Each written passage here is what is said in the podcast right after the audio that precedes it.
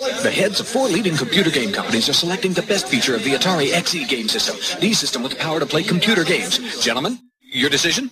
Computer animation. One at a time, please. Lode Runner has 150 levels. High-tech animation is the story on the XE. Sound effects are a must for summer games. The XE practically sings. Flight Simulator needs computer power. Only the XE has it. But look at the great graphics on Hardball. So what's a great game system for playing your computer games? The Atari XE. They agree.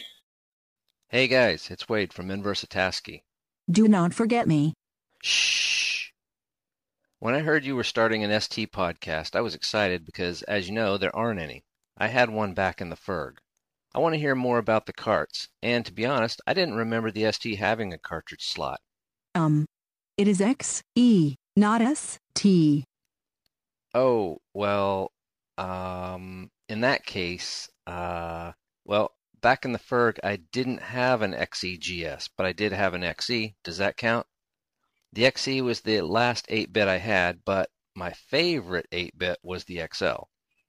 I only had a handful of carts for the 8 bit, though.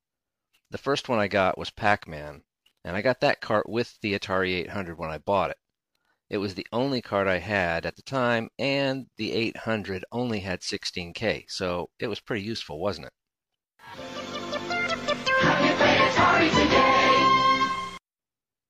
Most of the carts that I acquired over time were productivity carts, and most of the games I had were not the official carts or discs for that matter, if you catch my drift. I'm eager to hear what you have to say, so Atari now has virtually complete podcast coverage, barring the ST. Now, who's up for that? Anyone? Anyone? Anyone? Anyone?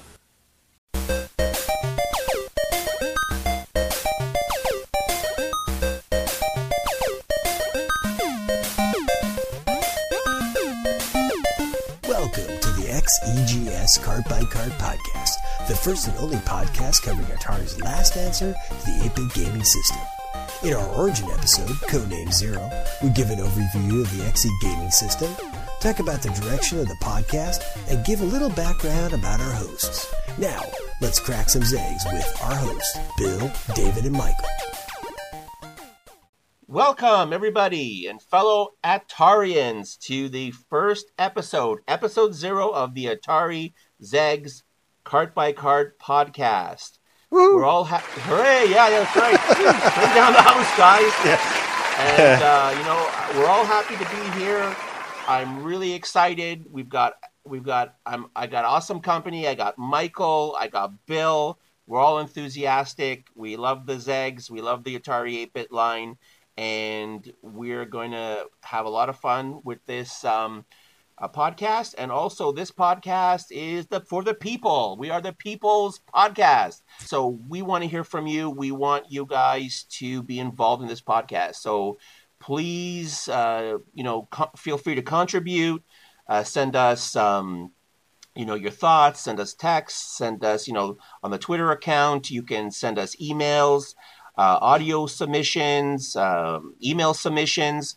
We just want to make sure that this is a place where people who appreciate the Atari Zegs or the Atari XEGS system can come and visit on most likely a monthly basis. And before we get started with uh, m- uh, most of the content, uh, we'll um, talk a little bit about ourselves. So um, we'll introduce each other. So my name is David and I'll be uh, doing the show with my co-hosts Michael and Hey. uh, Bill.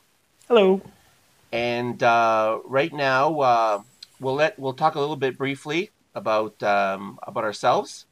So, uh, Michael, go ahead, take it away.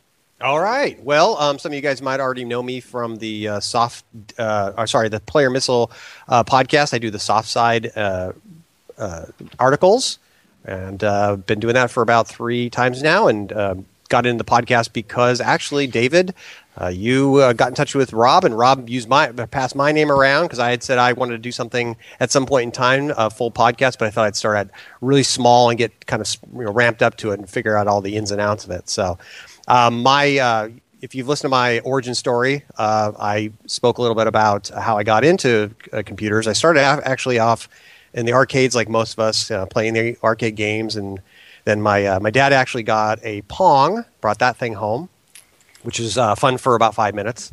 You only play that thing back and forth, and then you get bored of it. And then uh, one day I opened up a, uh, one of those little inserts in a newspaper, and a 2600 uh, insert fell out, and I wanted one so badly. So I think it was about a Christmas or two later, I finally got one. Begged my parents to give me one, and got that. So One of the one of the inserts. Yeah, just the insert. They just give me a picture of the 2600. I don't get. Yeah, those things were expensive. Yeah, you know.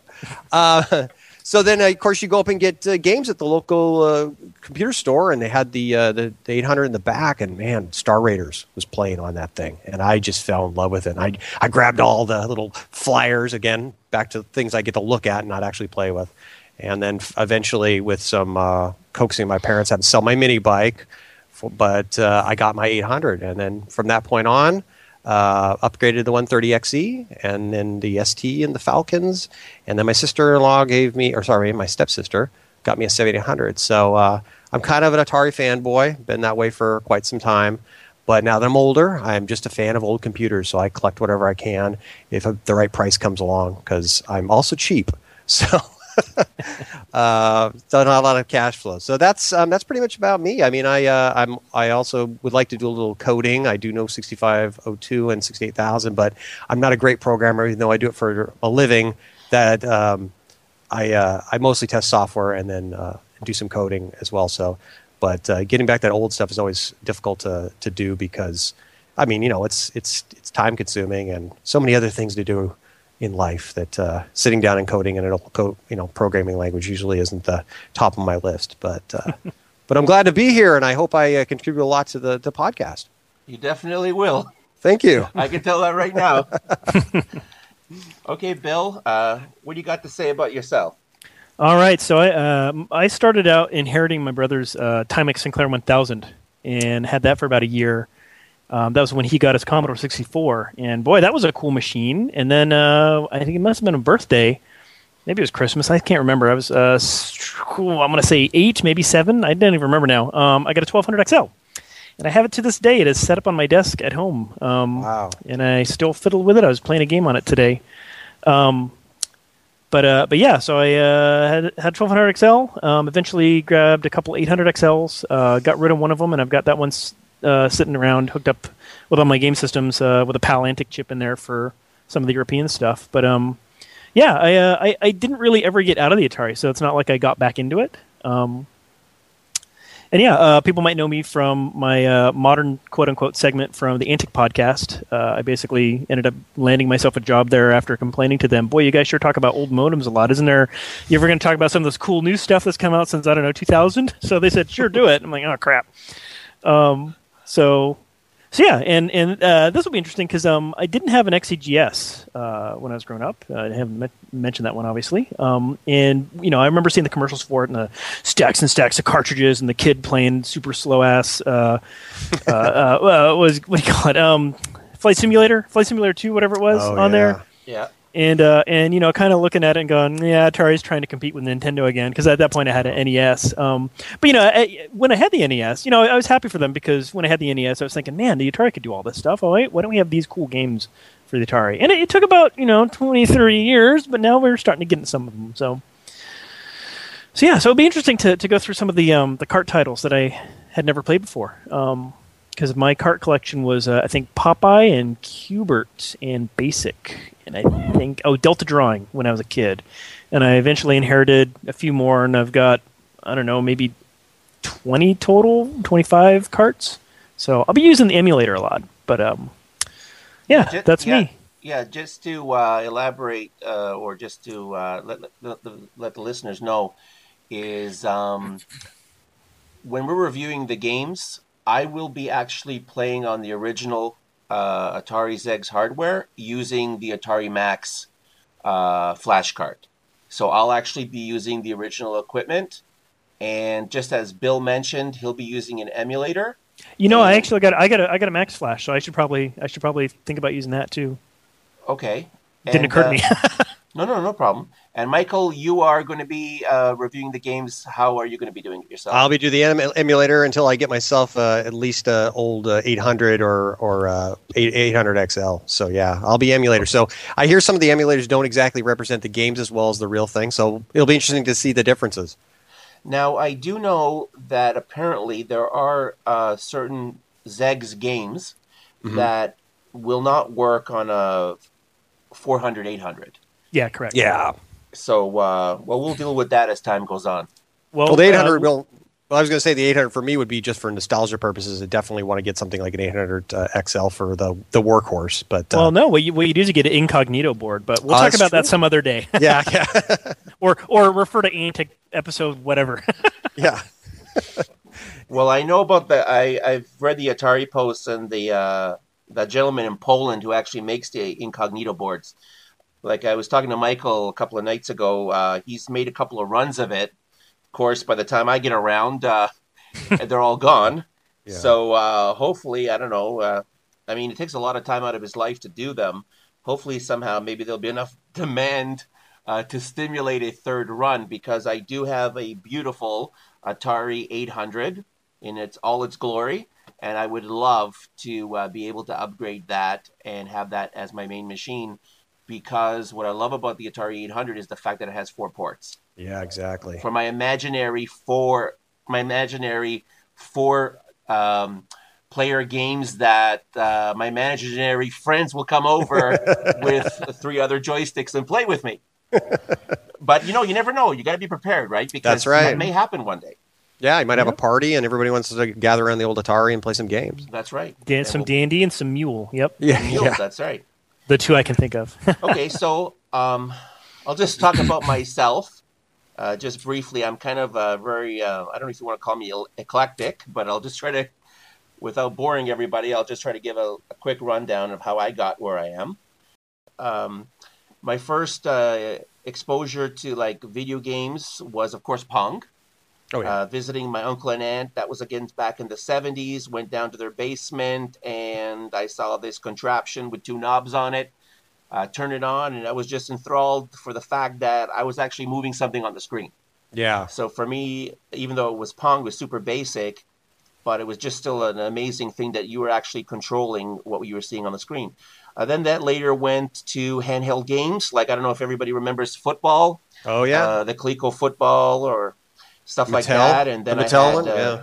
yeah. Then I had the Coleco Pac-Man, that little handheld arcade thing. Mm-hmm. And I think I had that one. I remember a space game. It was a two-sided. You, you had 2 Mhm. players, one on each side, and it had basically the screen in the middle, so you could see from both sides. And that was, you know, I, I you know, I dug it up on the internet one time, but yeah, I, I kind of still wish I had that because it was just a neat little thing to look at. Just Mhm. it, gl- it glowed so nicely. Yeah. And uh, then from that, I remember, again, really early in the 80s, I had a friend. He took me over to his uh, house and he showed me this thing called a VIC 20. And then uh, he hooked it up, and it was hooked up to a tape drive. So he loaded a game. Uh, we went home and came back the next day. Then it was ready to play, and it was uh, it was just amazing. Holy crap! Like I'm actually we're actually playing a game on this thing. Yeah. Um, then I remember he had that, and I remember salivating uh, for the Ti- Ti- Timex Spectrum because it was like 99 bucks. And Yep. I was thinking, holy, you know what? Maybe somehow I could afford that. And it came with a printer for 49 bucks too. Yeah. I can't remember what, Oh, the what- th- the thermal one or something like that, but for Yeah. print, for printing receipts. Yeah. I know, but at the time, you know, and, and of Yeah, course, you know, no. back in those days, you had the cat, you had the computer magazines where you could type all the code, right? oh, yeah. So I was thinking about, wow, if I could get that for 99 bucks plus the printer, you know, type in the code, I could play all these uh, awesome games. But anyway, alas, uh, that $99 didn't materialize, so away with that. And then, as I mentioned on the uh, Atari 5200 Super podcast, uh, I my mother bought uh, from the States an Atari 5200. And that was my actual full fledged console, my first uh, video game console and uh, you know again good memories with my brother playing all kinds of uh, two player games especially Wizard of Wor and uh, missile um, that wasn't missile command sorry um, it was um, star raiders you know star raiders but the 5200 version Yeah. um, then from that you know that now i'm around high school time i'm um, doing a computer class. And what do we got in the class? Computer pets. Sorry about that. I meant to say Commodore Pet, not Computer Pet. My apologies to Commodore users worldwide. Now, back to the show. So I remember playing Star Trek, as I was t- telling Michael a few nights ago, playing the Star Trek game. Yep. And I remember, uh, you know, my first little, uh, my first little sneak into coding by uh, using that all-powerful command list, and seeing how and seeing where the energy values were, and you know, ranking those up to insane proportions. Oh yeah. And I and I actually remember I was so I was so enthralled with what I was doing. I remember there was the actual credits of the guy who actually uh, uh, designed the game, and I remember changing it to my name, and then and then my computer teacher giving me some kind of frown, uh, looking at me, sort of like, "Are you really going to do that?" But anyway.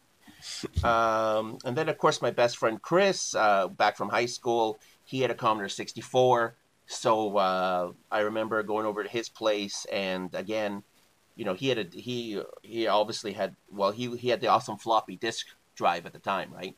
So instead of having to come back the next day, we actually were able to go outside, do some stuff, you know, then later come back, and the game was ready to play. Yeah. okay, I'm being a little facetious with how long it took to actually, but you know, it, let's put it this way: the old days, you know, you had a little bit of spare time while you were waiting around for the game to load. I just used to go make lunch when my tape. I used to load. Um, um, was it uh, Pharaoh's Curse? Mm-hmm. And I'd start the play. I mean, set, yeah, start the play, walk, go get lunch, and then go eat my lunch. And by the time I came back, the game had loaded up. But it, and sometimes it wouldn't even load at all, so you have to start over again. So oh, yeah, no. I know exactly what you're talking about. Yeah. So um, I'm also a member of uh, TPUG, which is Toronto Pet Users Group, which is a Commodore uh, users group. It's been around since I think the late 70s Of course, I joined 30 years late. and uh, basically, we hang out once a month and uh, we look at all these uh, really exciting retro um, projects and stuff. I had a one of our members. He turned a, a Commodore PET into um, into I think it was called a Color PET, mm-hmm. Uh, and uh, I think he had a write up in some uh, magazine. Also, one of our members, his name is Leif. Um, he's just come out with a Wi-Fi module for the Commodore 64. Wow! So I remember we were at the meeting, and he's typing on his cell phone, and it's going to the Commodore 64. The Commodore 64 is typing it up on the um, on the screen. So, so, we need to kid we need to kidnap that guy and uh, no um, yeah. yeah yeah sorry Je- jealousy there sorry no no but it's just amazing he's an engineer I believe as his background but he just does amazing stuff I even saw he even did once um, he created a glove uh, better than a Power Glove, not that in- Nintendo monstrosity, but a real right. glove, uh, which uh, he actually showed at one of these World of Commodore um, um, uh, events where he was actually controlling this space shooter. Mm-hmm. With his uh, fingers and his hand movements. Wow! So yeah, he's just amazing at the stuff he can do. Uh, um, one of the th- reasons uh, also why I was really interested in this uh, podcast was what I liked about the podcast in general, the Atari podcast in general, is that um, it's like uh, when you listen to the podcast, it's sort of like um, visiting with, let's say, friends and discussing stuff that you really are interested in, right? Right. So I wanted an opportunity to do that as well, give back to the community, and um, and also I wanted uh, the podcast to be a little bit accessible also, and help people that maybe were thinking about getting into the retro uh, community, uh, especially with the old video games and stuff, and try to, you know, make it more accessible uh, to them, and so that maybe we'll, you know, grow the community. And the community gets bigger, we'll have more homebrew projects, and and I'll be broke forever, and I'll be buying brand new carts, and I'll never have a home, and e- eBay prices will skyrocket. Yeah, thanks yeah. a lot. Yeah, yeah, yeah. Anyway, what do you mean will skyrocket? Yeah, they so, are uh, skyrocketing. yeah, I've noticed. I've noticed. And another reason I'm doing this podcast is so that I actually can force myself to make the time to actually play all this stuff I'm hoarding. Yeah, that's a so, good idea. You know, this mm-hmm. way I actually pull out my eight bits every so often. I put in the games or whatever, and I actually, you know, use the system. Right, so it gives me another reason to actually um, pull the stuff out and give it a whirl. Right, keep those capacitors working. That's mm-hmm. right. Does so, it? Do you guys have enough room for that stuff? Because I my collection as it grows. I mean, I know I'm going to have to have a new house Because I'm not a I just- collect. I'm not a collector. I'll say You're not a collector. I'm Oh, you're not one of those then. You're not like I'm not me. one of the- I'm not one Yeah. of you guys. Trying to save No, the well, world. well, I am a recovering collector. so just remember that. I had the collecting bug really bad, but I've kind of uh, been able to control it and to a degree. So I basically said, okay, David, uh, you're only going to collect for your Atari systems and for your Commodore systems. And that's why I don't have a ColecoVision. I no longer have an Intellivision. Uh, sorry about sorry about that, Intellivisionaries, if you hear this. and sorry, Willie. I That's know just I've- one more out there for them. I've committed right? sacrilege. I've gotten rid of the ColecoVision, and I got rid of. And I have to say, you know, uh, well, you know, it's like we're in a, we're basically right now in a collectors anonymous meeting right now, so I might as well come clean. And I also uh, was able to uh, alleviate myself from my Atari 5200. Yeah. Well, So I'm basically down to. I decided, okay, David, choose what you're going to spend your time in. So I got the Well- 26. Uh, yeah.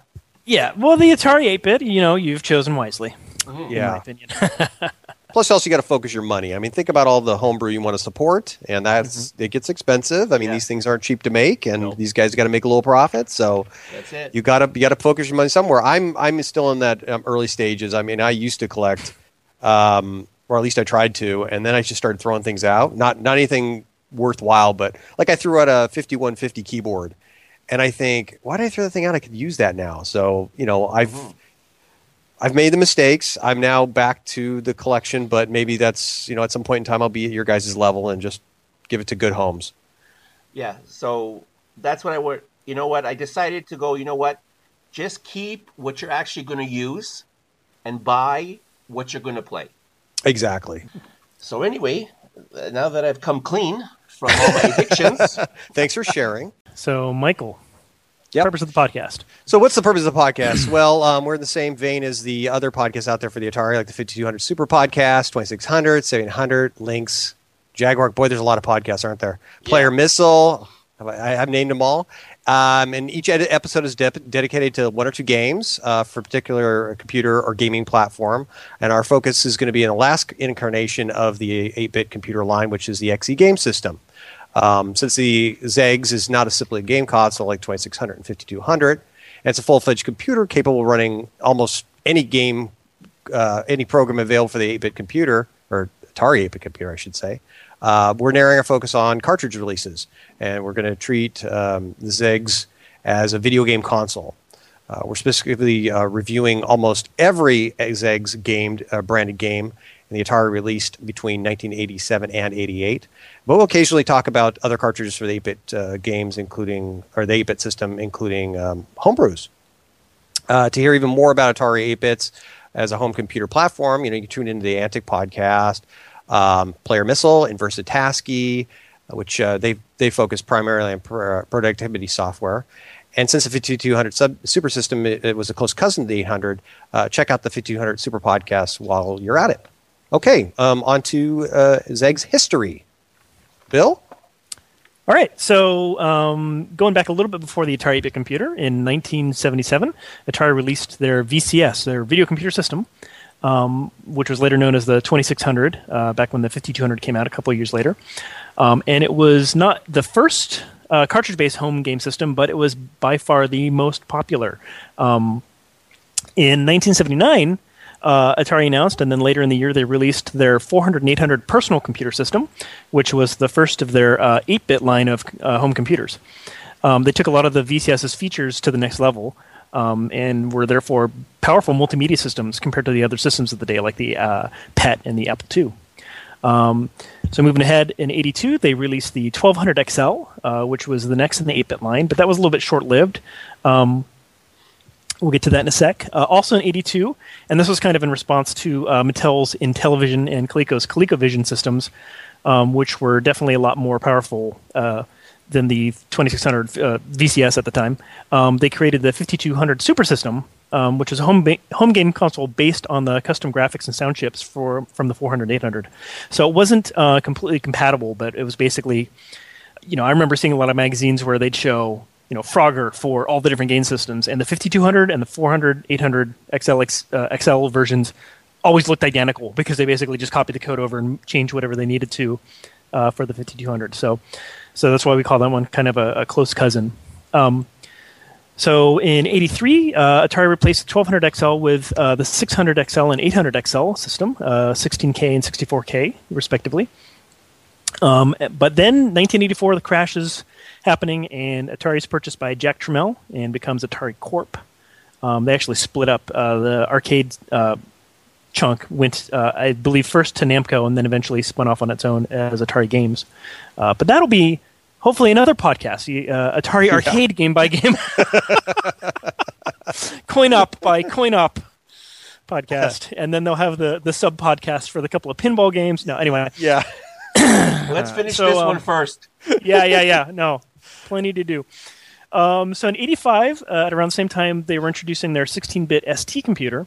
Um, Atari replaced the XL line with their new 65XE and 130XE, um, which were 64K and 128K respectively.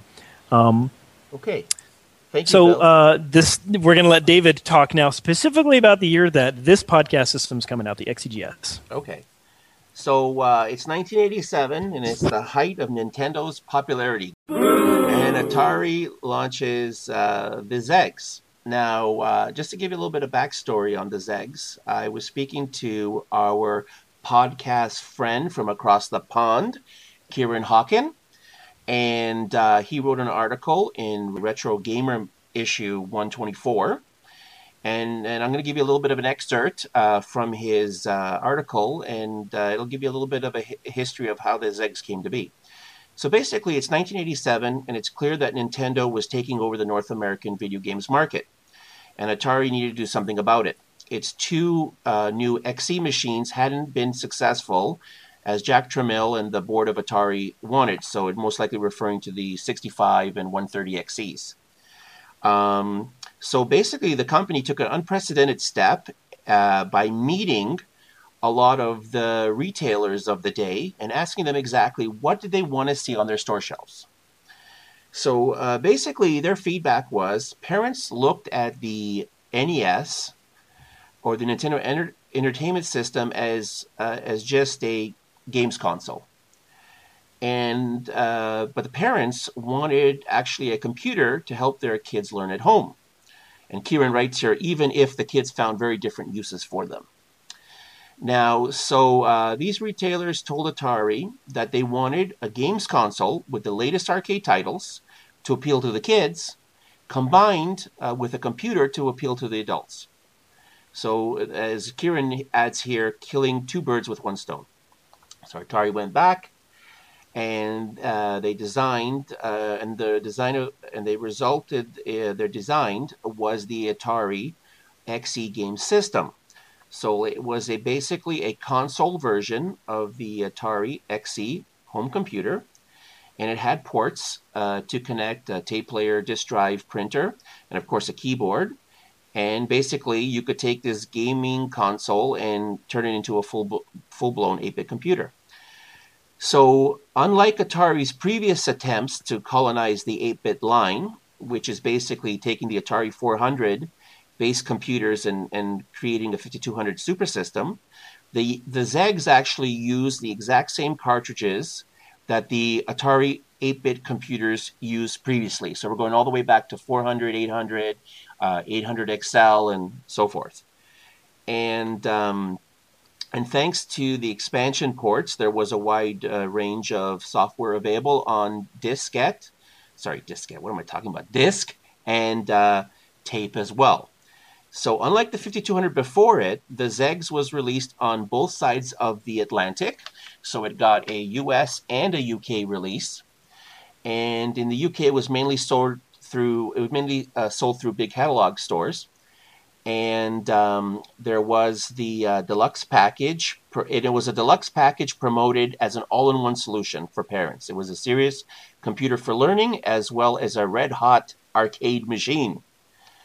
Do we wish? Okay, this strategy did see some limited success, with uh, Atari UK's marketing manager Darryl Still commenting that the Zeg sold steadily through the catalogs and provided a nice profit for Atari. Wow. Now, although it could use all existing software. The Atari, uh, they actually, the Atari Zegs got 32 XE branded games that um, that that were that were uh, you know repackaged and uh, put onto cartridges. Some of these games were originally on disc, and they were put onto cartridges. They were put into new kind of packaging, the blue boxes that we know. And also at the same time, Atari took a look at the other older 8-bit games that were on the shop shelves, and they stuck a big yellow sticker on it that says also plays on the XE Games system. So um, so I just wanted to make sure. Just a one important thing to note is that not every XE game is just a direct copy of a game that originally was, let's say, on the uh, 400, 800 uh, system. Some of them, some of the games for the XE system were um, were recoded from the ground up. So oh. one of those games is um, Mario Brothers. So oh. if you take a look at the older version of Mario Brothers that you would have found back in the day on the four, on the 400 and 800, and you play the Zegs version of Mario Brothers, you'll see there's a huge dif- difference in graphics, and it's a, and it's and it's quite a decent upgrade from. Yeah, that was that was the first XE game that I saw in the wild uh, as a kid back when mm-hmm. it was out and uh, picked it up from a from a game store. So they had like the Super Nintendo, and I was kind of oohing and on over you know the Super Mario World. But at the same time, I'm like, well, look, they even have Mario for the Atari computers, and you know I confirmed with them that it would work on my 1200, and they said it would. So I, I came home pretty happy with, haha, I have Mario too. I mean, I knew it was Super Mario, but uh, but yeah, and and then and you know when I plugged it in, it did it did definitely look different from that giant fold-out poster I had from my Atari Age magazine of I guess it was 5200 Mario Brothers, which looked basically the same as the the 400 800 version. So. Yep, exactly. So uh, so some of the games have been completely rewritten and enhanced for the uh, Atari XE game system. And when we go through the games, we'll point that out to uh, the listeners as uh, we do our um, reviews. Okay, so the XE game system specs. Um, now let's start with a name, and I'm going to have my guys here give me a hand. Um, I've always heard of it as the XEGS for the Atari XE video game system. Um, the video was silent, I assumed, uh, but is also sometimes known as the XEGM. So, um, according to Bruce over at B & C ComputerVisions, uh, he reports confusion. Terminally, terminology is often misused with the XE computer. The XE game machine is the computer included in the game system. The game system also includes a joystick, light gun, flight simulator, and bug hunt. So there's that. And it actually came as different packages, which I'll get into in a moment. Um, did you guys have anything to add for that? Or okay. yeah, so just confusion? To, yeah, so yeah, so because they were they were two different, and you'll talk about it's the, the one came with just the console and one came with the keyboard, right? Mm-hmm. That was the hundred ninety nine dollar one, and then they had the ninety nine dollar one. Mm-hmm. Yeah. So the one that I have is the uh, big, you know, big hulking blue box with the three layers of, of foam, and it basically has the two uh, games: the flight sim, uh, bug hunt. It's got the console. It's got the uh, keyboard. It's got the joystick, the light gun, power supply, the works. So that's the one that I have, and that that's a good for under the tree at Christmas time. That'd be yes. the. Yeah. It's a bike. No, it's an Etsy. so if you uh, got keyboards and all that other stuff for the uh, original game machine, then would it automatically become? You have to name it something, or could you stick with the old name? hmm. Now I have never seen, to tell you the truth, I've never seen actually the XEGM, which is the model which was just sold with the console, keyboard, and joystick only. Whenever I've looked up, you know, looking on eBay or looking on places to, to, to purchase it, I've never seen this uh, cost reduced version in the way that it does. It didn't include the light gun and and the extra games and stuff like that. Yeah, I, I to, to me it was a surprise that there was such a thing because I don't remember advertised as that. I remember advertised as light gun and keyboard and flight sim and all that. Yeah. Well, actually, when I was looking up for prices, because you had some areas where you didn't have the prices in it, I, I actually looked through a bunch of old um, catalogs, Christmas catalogs and oh, magazines, oh, and and they had them in there. And in fact, there was uh, also a European magazine that had it as well. But you know, it was most people were selling the whole thing. I think they wanted to sell the you know higher uh, ticket item and just kind of say, oh yeah, we got this other thing down here. It's ninety nine dollars. you want the more expensive, so. Mm-hmm. Okay, great. All right, Uh, so so mo- moving on. Okay. Um, Yep. So as mentioned before, uh, this was released in 1987. Um, it was discontinued discontinued along with the uh, the other XEs um, in 1992, and that's when Atari focused on their popular and uh, well loved Atari Jaguar home game console.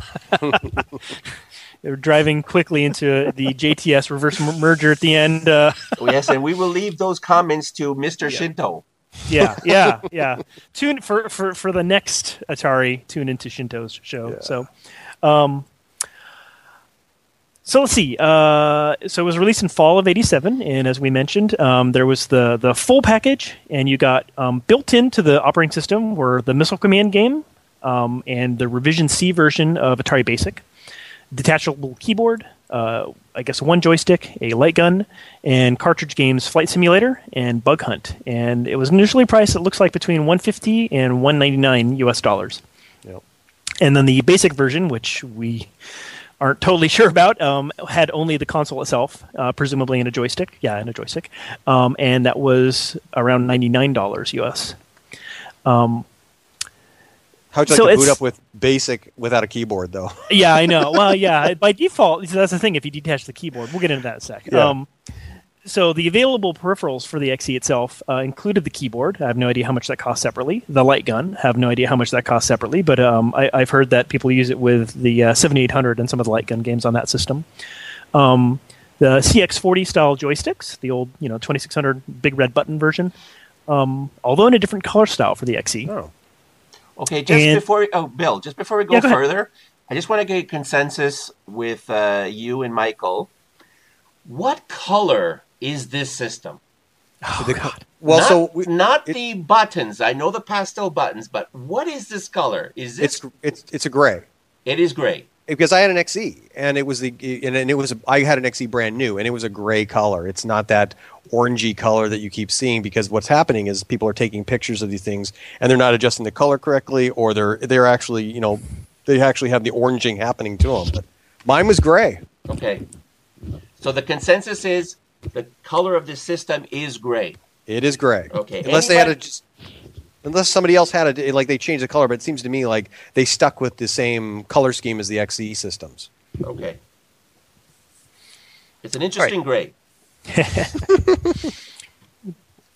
right, so it's also compatible with um, most Atari 8-bit peripherals, including uh, things that connect to the SIO port. That's the serial I/O, and that's where you connect most floppy disks, printers, and modems.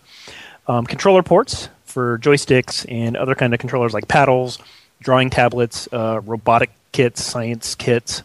Cool. Um, and then uh, there are actually some kind of peripheral like things that were available on cartridge for the Atari 8 bit, like uh, real time clock and so forth. Um, so it's basically a 65XE, which was the 1985 system, um, but with a detachable keyboard and without the parallel bus interface, the expansion slot in the back, or the um, enhanced cartridge interface port that the XEs had, uh, but along with built in missile command. Um, it had a lot of the same custom graphics and sound chips as the 5200 Super System, as I mentioned before. Um, physically, it was about uh, 12 and three quarters inches by eight inches by two and a quarter inches, which for our European friends or basically anyone else except for the U.S. Uh, 300, uh, 325 millimeters by 205 millimeters by 60 millimeters, and it weighed about uh, two and a quarter pounds or about one kilo. All hail the imperial system. Uh, the keyboard was uh, 13 and three quarters by six and a quarter by one and three quarters. So 350 millimeters by 162 millimeters by 45 millimeters. And it weighed almost the same. Actually, it looks like it weighed a little bit more. It weighed uh, 2.3 pounds or uh, 1.04 kilograms. Bill, Um, before you go further, I just want to, I just want to tell the to tell the podcast listeners where else are you going to get this information at this at this in depth? On the, maybe the back of the box. Okay, not Yeah. only do, are we telling you about the computer itself, we're actually telling you how big it is, so you can actually plan your home space right now. And so that when you go out and get this awesome system, you already know the dimensions. You already can figure out where you're going to put it in your home. Well, I have a question. I mean, I guess it would sit on top of your 5200, right? The 5200 would act as the table. Is, Pretty is much, I'm yeah. You could have a understanding. lot of systems on the on the 50. Okay, okay. Yeah.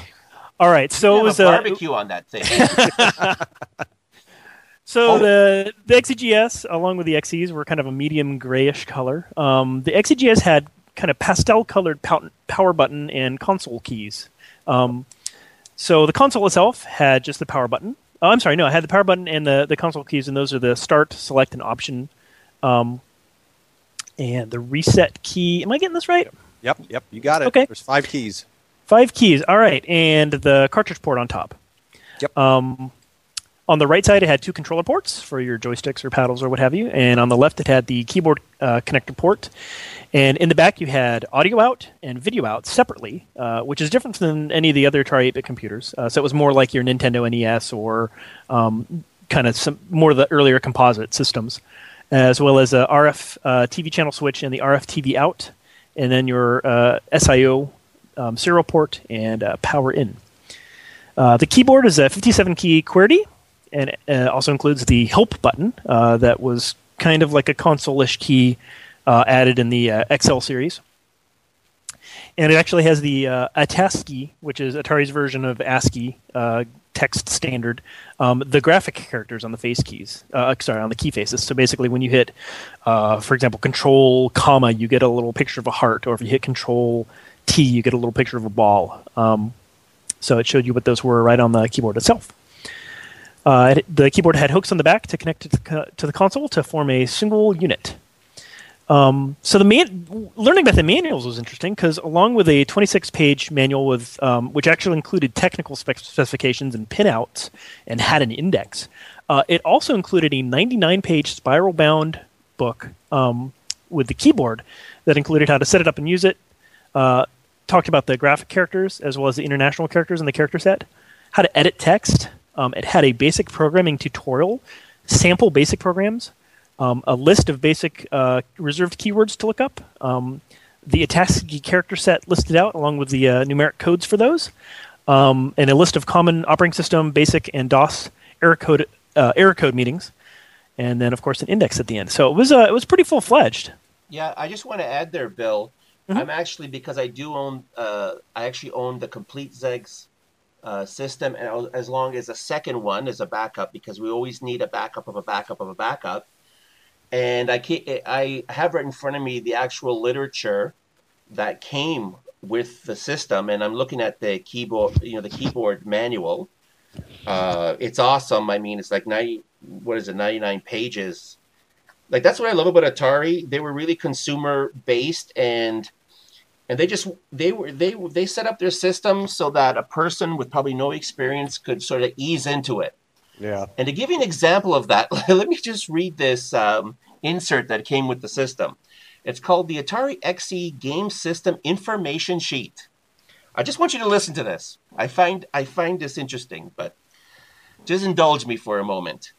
Your Atari XE game system system should be set up in a roomy workspace that's both healthy for the system and enjoyable for you. Before unpacking your system, choose a location for it that has a sturdy, level surface close to an electrical outlet. There should yeah, go ahead, laugh because this is awesome.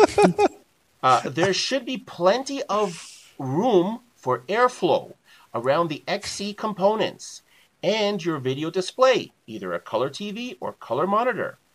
Don't set up the system where it might be exposed to dust, grease, extreme temperatures, direct sunlight, or high humidity. So I what so I don't know. Okay, and Well, you think you think about it, like a lot of people were just getting into computers back then, and these were magical boxes, so they didn't Yeah. know what to do with them. I mean, we laugh about it now, but back then, it's like you know, yeah, people would do anything, stick them under the window, you know, smoke over them. Yeah. I mean, they wouldn't really know what to do. You know, they just it was so you had to go through all this stuff. Nowadays, we just kind of go, yeah, it's common sense. yeah, But and it just Put ends them here. put them on a beach. No wait, that was Yeah, Atari. yeah. Sorry, yeah. Yeah, that was the Atari 5200. It actually was able to plug into sand and project and project the game image into the uh, atmosphere. yeah, I'm still looking for that version to buy it, but it hasn't shown up on eBay. you could probably mount a projector inside the 50. Oh, anyway. Yeah. And just to finish off, it says an environment that works well for a TV or stereo system should suit your XE game system just fine. Yeah. Thank you, Atari. Yeah. I got you. Got to love Atari because they really um, try to uh, they really try to focus on um, the consumer aspect of their uh, system. So I got to hand it to them. I'm glad I read that because I I don't know I, I think I've been using my system all wrong. Where do you have it, like buried under a pile of pillows or uh, well, you, I guess usually I have uh, I play planter box? Yeah, well, Y- y- a lot of kids, a lot of kids, they had to set up their computers in the closet. So, I mean, that was the space they had. All right. Yeah.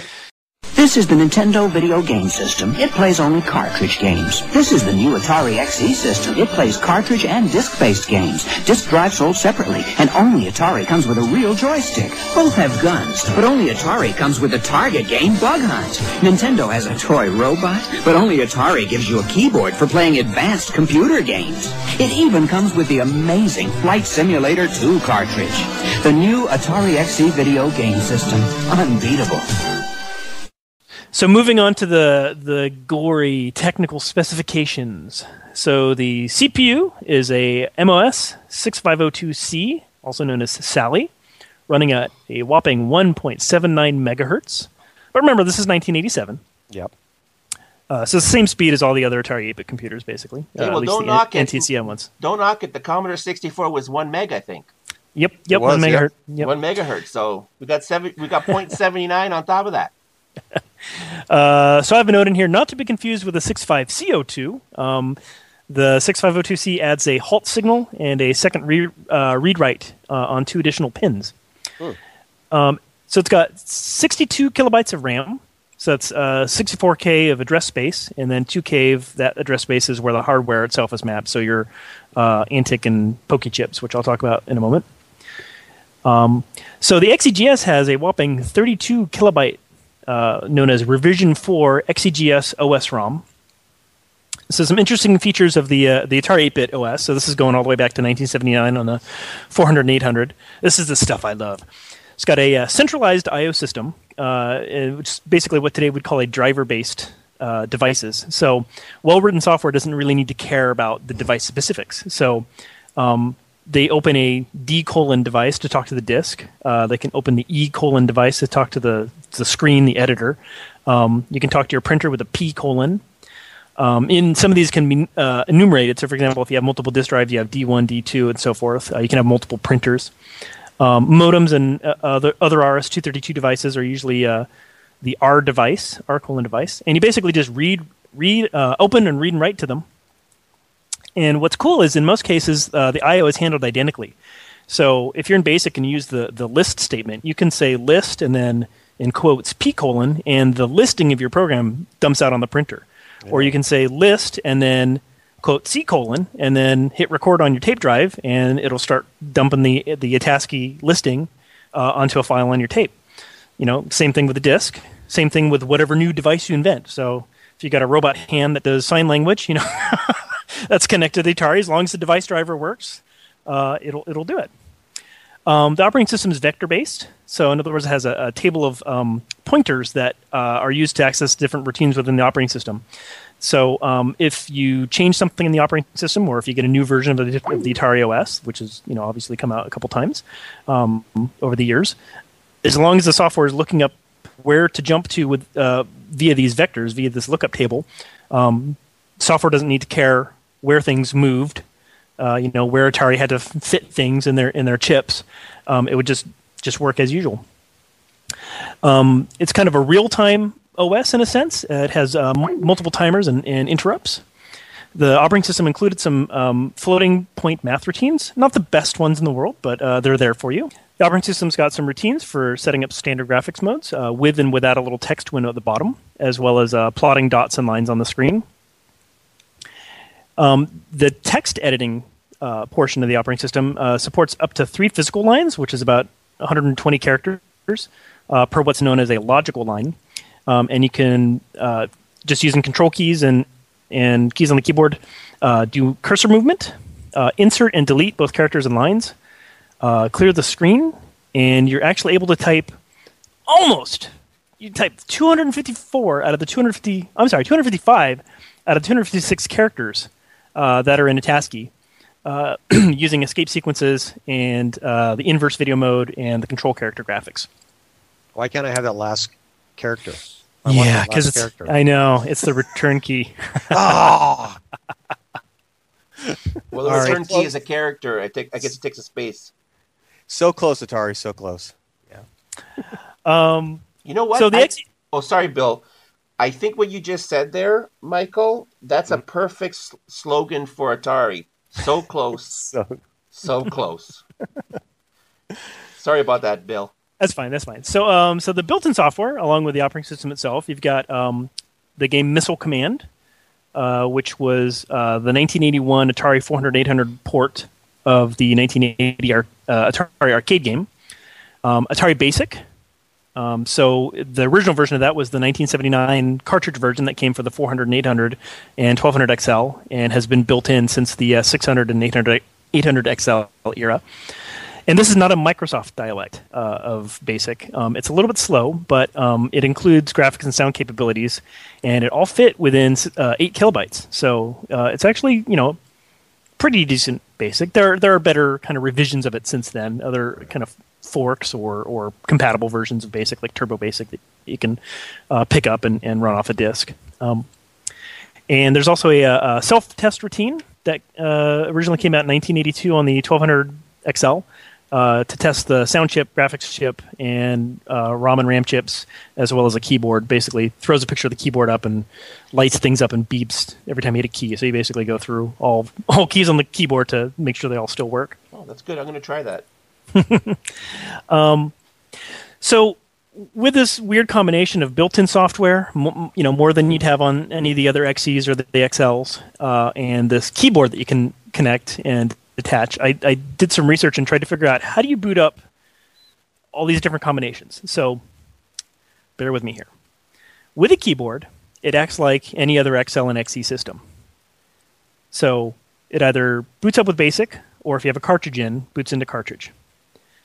To disable BASIC, which if you have nothing else hooked up will get you into the self-test mode, hold down the Option key while you turn it on. Um, to boot off of floppy, plug in a floppy drive. Uh, to boot off a, a cassette, hold the Start key while you turn it on. And if you really want to get into Missile Command, even though you have the keyboard attached, hold down Select while you turn it on. Now, without a keyboard, when you turn it on without a cartridge, it boots in Missile Command. If you hold Select, it disables Missile Command and boots off of the floppy drive if you have it, or goes into the self-test mode. And if you hold Select and Start, it'll disable Missile Command and boot off of cassette. And if you hold Option, it'll enable BASIC, which won't be super useful unless you happen to have a bootable disk that'll boot into some basic game that doesn't need a keyboard. But there you have it. wow, that that's a lot of options. Yeah. Uh, consult the manual. Um, Yeah, so I have a question for you guys. Um, Can you can you hot swap? Can you can you disconnect and reconnect the keyboard with the machine on? Or are you going to bust it that way? Bust Do you happen it? to- I, Is I gonna would. I, fry it. hmm, that's a good question. I would say no, but I don't know if it would actually work. You know what? I'm going to Okay. have to try that. Uh, now, I think I've had it on where I've uh, pulled out the keyboard and put it back in, and, and I don't think. I'm just trying to remember. I don't think it was there was any issue. But you know what? Just for the heck of it, I'll make sure that I try that out before the next show. Cool. And Okay. and uh, and we'll uh, report my findings to the Yeah. three listeners of the podcast. Yeah. Like I said, I, I don't own one of these. I, I don't think I'll ever I ever will. I'm not I'm not sure because you know I've got a couple of XLs and they do everything that this thing does. I have the Nintendo, so I have the popular system of the day. So I even have a seven seventy eight hundred, so I have the unpopular system of the day. Well, one would think Um, they wouldn't do that sort of thing, but you know, when Tramiel came in, he kind of pretty much fired everybody and all the brains behind Atari. Um, so who knows? Maybe the engineers just kind of hurried it along. But I would think that they were designing for children to play games and Mm-hmm. you know use that. Um, they were trying to make it kid proof as much as possible. Okay. Yeah. All right, so let's uh, move on. We've uh, done the CPU and the RAM and the ROM. Let's get on to the graphics chip. So it's got two graphics chips, uh, custom chips that uh, Atari made for the 400 and 800 series uh, back in 1979. Um, the first one is called Antic, also known as the, the Alphanumeric Television Interface Controller. Um, it generates the playfield graphics, which would be your uh, lines and dots that you plot around the screen, your characters and, and other tile shapes that you have.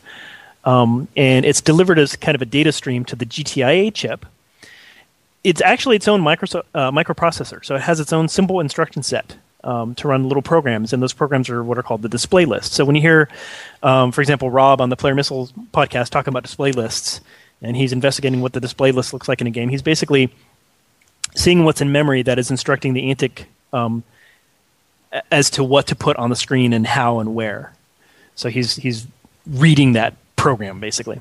Mm-hmm. Um, so the aforementioned GTIA chip is the graphic television interface adapter. Uh, I think sometimes known as George's, but I believe the official name is Graphic. But you know, send your complaints to the some Commodore podcasts, please. Um, it's basically the the next generation of the Atari uh, 2600's TIA uh, display driver chip. Um, so it, in, it interprets the playfield graphics coming from Antic and it applies color to it based on some color registers, which I'll get into in a bit. Um, and it does the drawing, positioning, coloring, as well as merging, when applicable, of what are called player missile graphics, uh, which other systems call them hardware sprites. It also happens to read the console keys, the start, select, and option, um, as well as the joystick fire buttons and it is what delivers the console sounds, quote unquote. So the key kick, uh, key click, and the uh, bell and buzzer sound that you get from the operating system. Um, in the original 400 and 800, that was actually uh, generated through a separate speaker built into the keyboard. Um, starting with the XL series, that basically gets merged in with the the sound chip. Hey, what a segue! The sound chip, Pokey, uh, which is the Pot Keyboard Integrated Circuit Chip, it's the official name, apparently. Um, I always called it Pots and Keys. Mm-hmm. um, it's meant for reading your analog inputs, so that would be your potentio- potentio- potentiometers, also known as paddles, if you're playing something like Pong or Super Breakout. Um, but there are also other analog inputs that have used it. For example, the touchpad and the light pen. It also handles uh, reading the keyboard, uh, doing the serial I/O through the SIO port, um, it handles some timers and interrupts, and it does your pseudo random number generation. Um, the Pokey chip is also used in some Atari arcade systems, for example, Tempest and Millipede. And it can actually be combined. You can mix a couple of Pokies together. Uh, I remember way back in the 90s hearing about one called Gumby um, to do eight channel stereo sound. So, you know, solder a couple Pokies on top of each other, stick some wires between here and there, give yourself another little audio jack in the back, and boom, you've got stereo. It's just that simple, Bill. Just that simple. Actually, now now you can buy a, a board from uh, Lotharek uh, in where is he in Poland? Yep, Poland. Yeah, and and plug a couple pokies into it and plug it into your Atari, and I think it just works. So it's even easier now if you wow. got some money to spend. Of course. So where are you getting your pokies from? Are you stealing them from? Uh... yeah, from your moving on from your so some Atari 7800 games. So the 7800 is is kind of like it's backwards compatible with the 2600. And one of the things they did when they made the, the 7800 is they didn't give it its own audio chip. It basically has the same relatively crappy audio capabilities of the 2600 via the the TIA chip. So it wow, can't really it can't really play very good music yeah. because it has what Ferg on the 2600 Game by Game podcast calls bum notes. Um, so, you know, if you're a musician and you listen to the Indiana Jones theme or the ET theme, you go, ah, oh, why does it sound that way? Um, so, but some of the games, uh, the cartridges themselves, and it looks like there were two of them, Ballblazer and Commander for the 70, I'm sorry, Commando for the 7800, uh, included built-in pokies. Uh, and that's where people are swiping them from to re- to repair their arcade systems. um, well, I have a Ballblazer. I bought card only. I saw it. It was quite just lying there at a at one of these stores, uh, retro um, uh, stores. It was for five bucks, so I just picked it, it did, up. It didn't have like a gouge through it, and it doesn't work, right? Like it was. It was. I'll let you know. yeah, that's what people are here are doing is they're taking the chips out, putting them back together, and selling them, and, and that's, that's such a shame because Ballblazers is a great game. Yeah, and it's got great music. We used to play. That was one of our uh, two-player, you know, have some beers and try and beat each other at uh, Ballblazer and uh, and uh, Archon. Those are the two that. So Ballblazer, and I don't drink, but Ballblazer and beer I can see. Oh, Archon yeah. and beer not so much, but okay. Well, your skill set starts to diminish the more beers you have. That's where it got fun. Well, for some All right. people, uh, they may have gotten better. Yeah, that's true. There's, there's that. It's a it's a it's a bell curve. Ah, okay. All right. So talking about a couple other chips. Um, this is getting a little bit outside of my expertise, but it's got a, a PIA chip, a parallel interface adapter. They use the MOS 6502. Uh, I'm sorry, 6520. Of course, I was going to say it wrong. Um, which is found in numerous other devices, uh, and it handles on the Atari the digital I/O coming in through the, the controller ports. So um, the joysticks, which are uh, basically eight-way digital, left, right, up, down, or combinations for diagonal, um, as well as the fire buttons, uh, the keyboard controller, and, and so forth. And then it has a chip called the Freddy, which uh, I believe is another Atari custom chip, and it was basically to replace some several uh, several chips that were part of the XL line, kind of consolidate, uh, and it handles some memory decoding and some timers. Uh, Bill, was uh, the Freddy chip? Was that in the? Um, was that in that? Uh, was it? What was it? The Atari? Um, was it the fourteen hundred XL? Oh, I don't remember. Okay. I don't remember. I would think not because the 1400 didn't come out, but the 600 and 800 XL did after that. But I could be wrong. Okay. Well, it sounds to me like a cost cutting thing. I mean, again, Tramiel was real big on cut, cutting corners, and so, and I wonder. I mean, it probably didn't suffer in any way. I hope. I mean, that's that just makes sense to start cutting down on on uh, on parts. Yeah. Well, thanks to him and his cu- part cutting, I mean, we were able to get Commodore 64s for 199. That's true. And don't forget, while we're on the Tramiel or Tramel bandwagon, Uh, um, thanks to him, uh, Atari still existed. Yes, true. yes, That's yes. true. that's Post, true. uh, you know, true. post um, uh, 1983 to 84. that's right. Somebody somebody made Epyx's handy, the Lynx. So there's And- that. Yeah, there's there's a lot. There's a lot to And thank. remember, it's the power without the price. That's ah. right. Oh, all right. As I read my old brochure. so speaking of power, this is this is one of the places where the Atari 8-bit shined. At least it shined really well until the 16-bit era. In my opinion, I mean, I'm sorry, Commodore 64 people and obviously Apple II people are are you know they've got their four colors or 16 colors.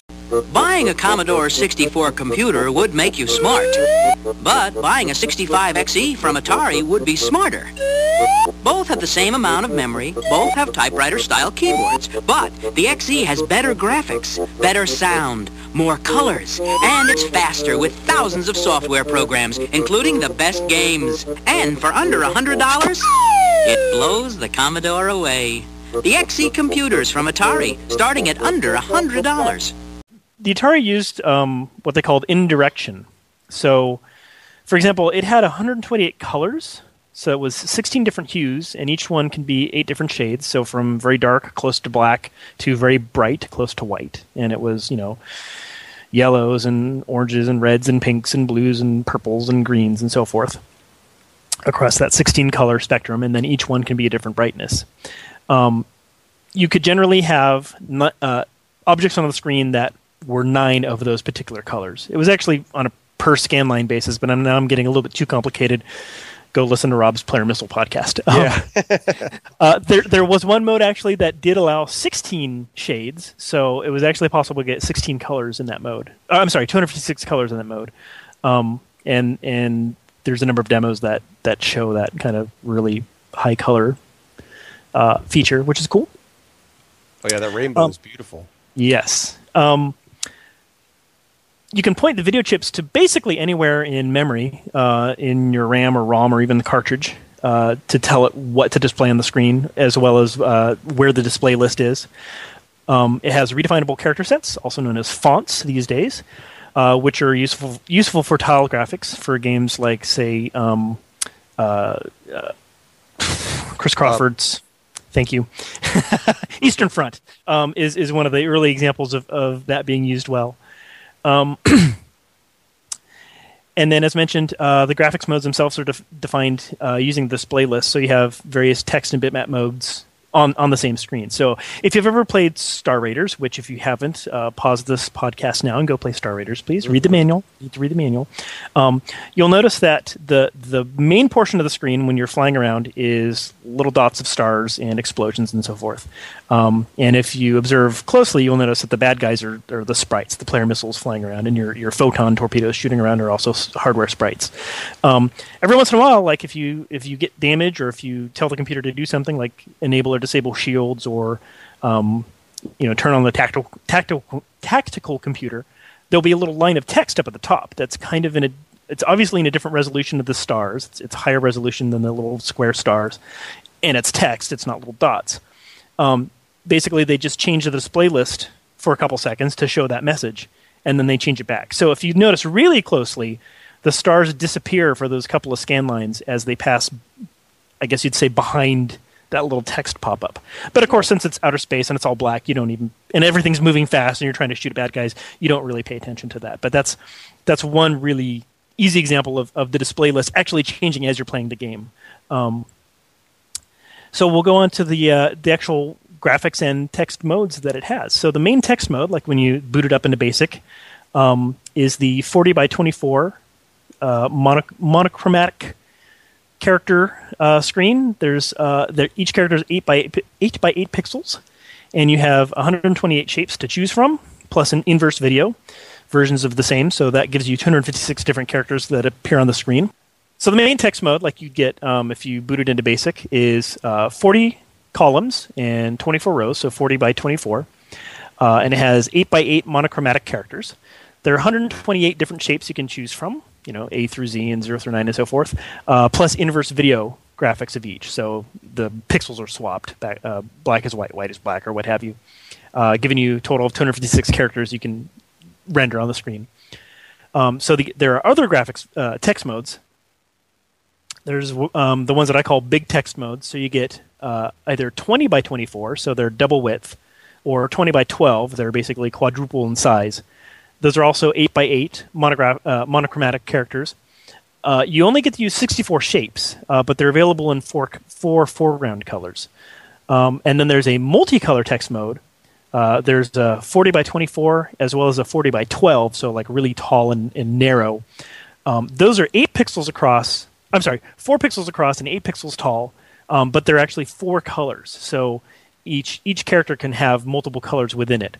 Um, and in this case, you also get 128 shapes.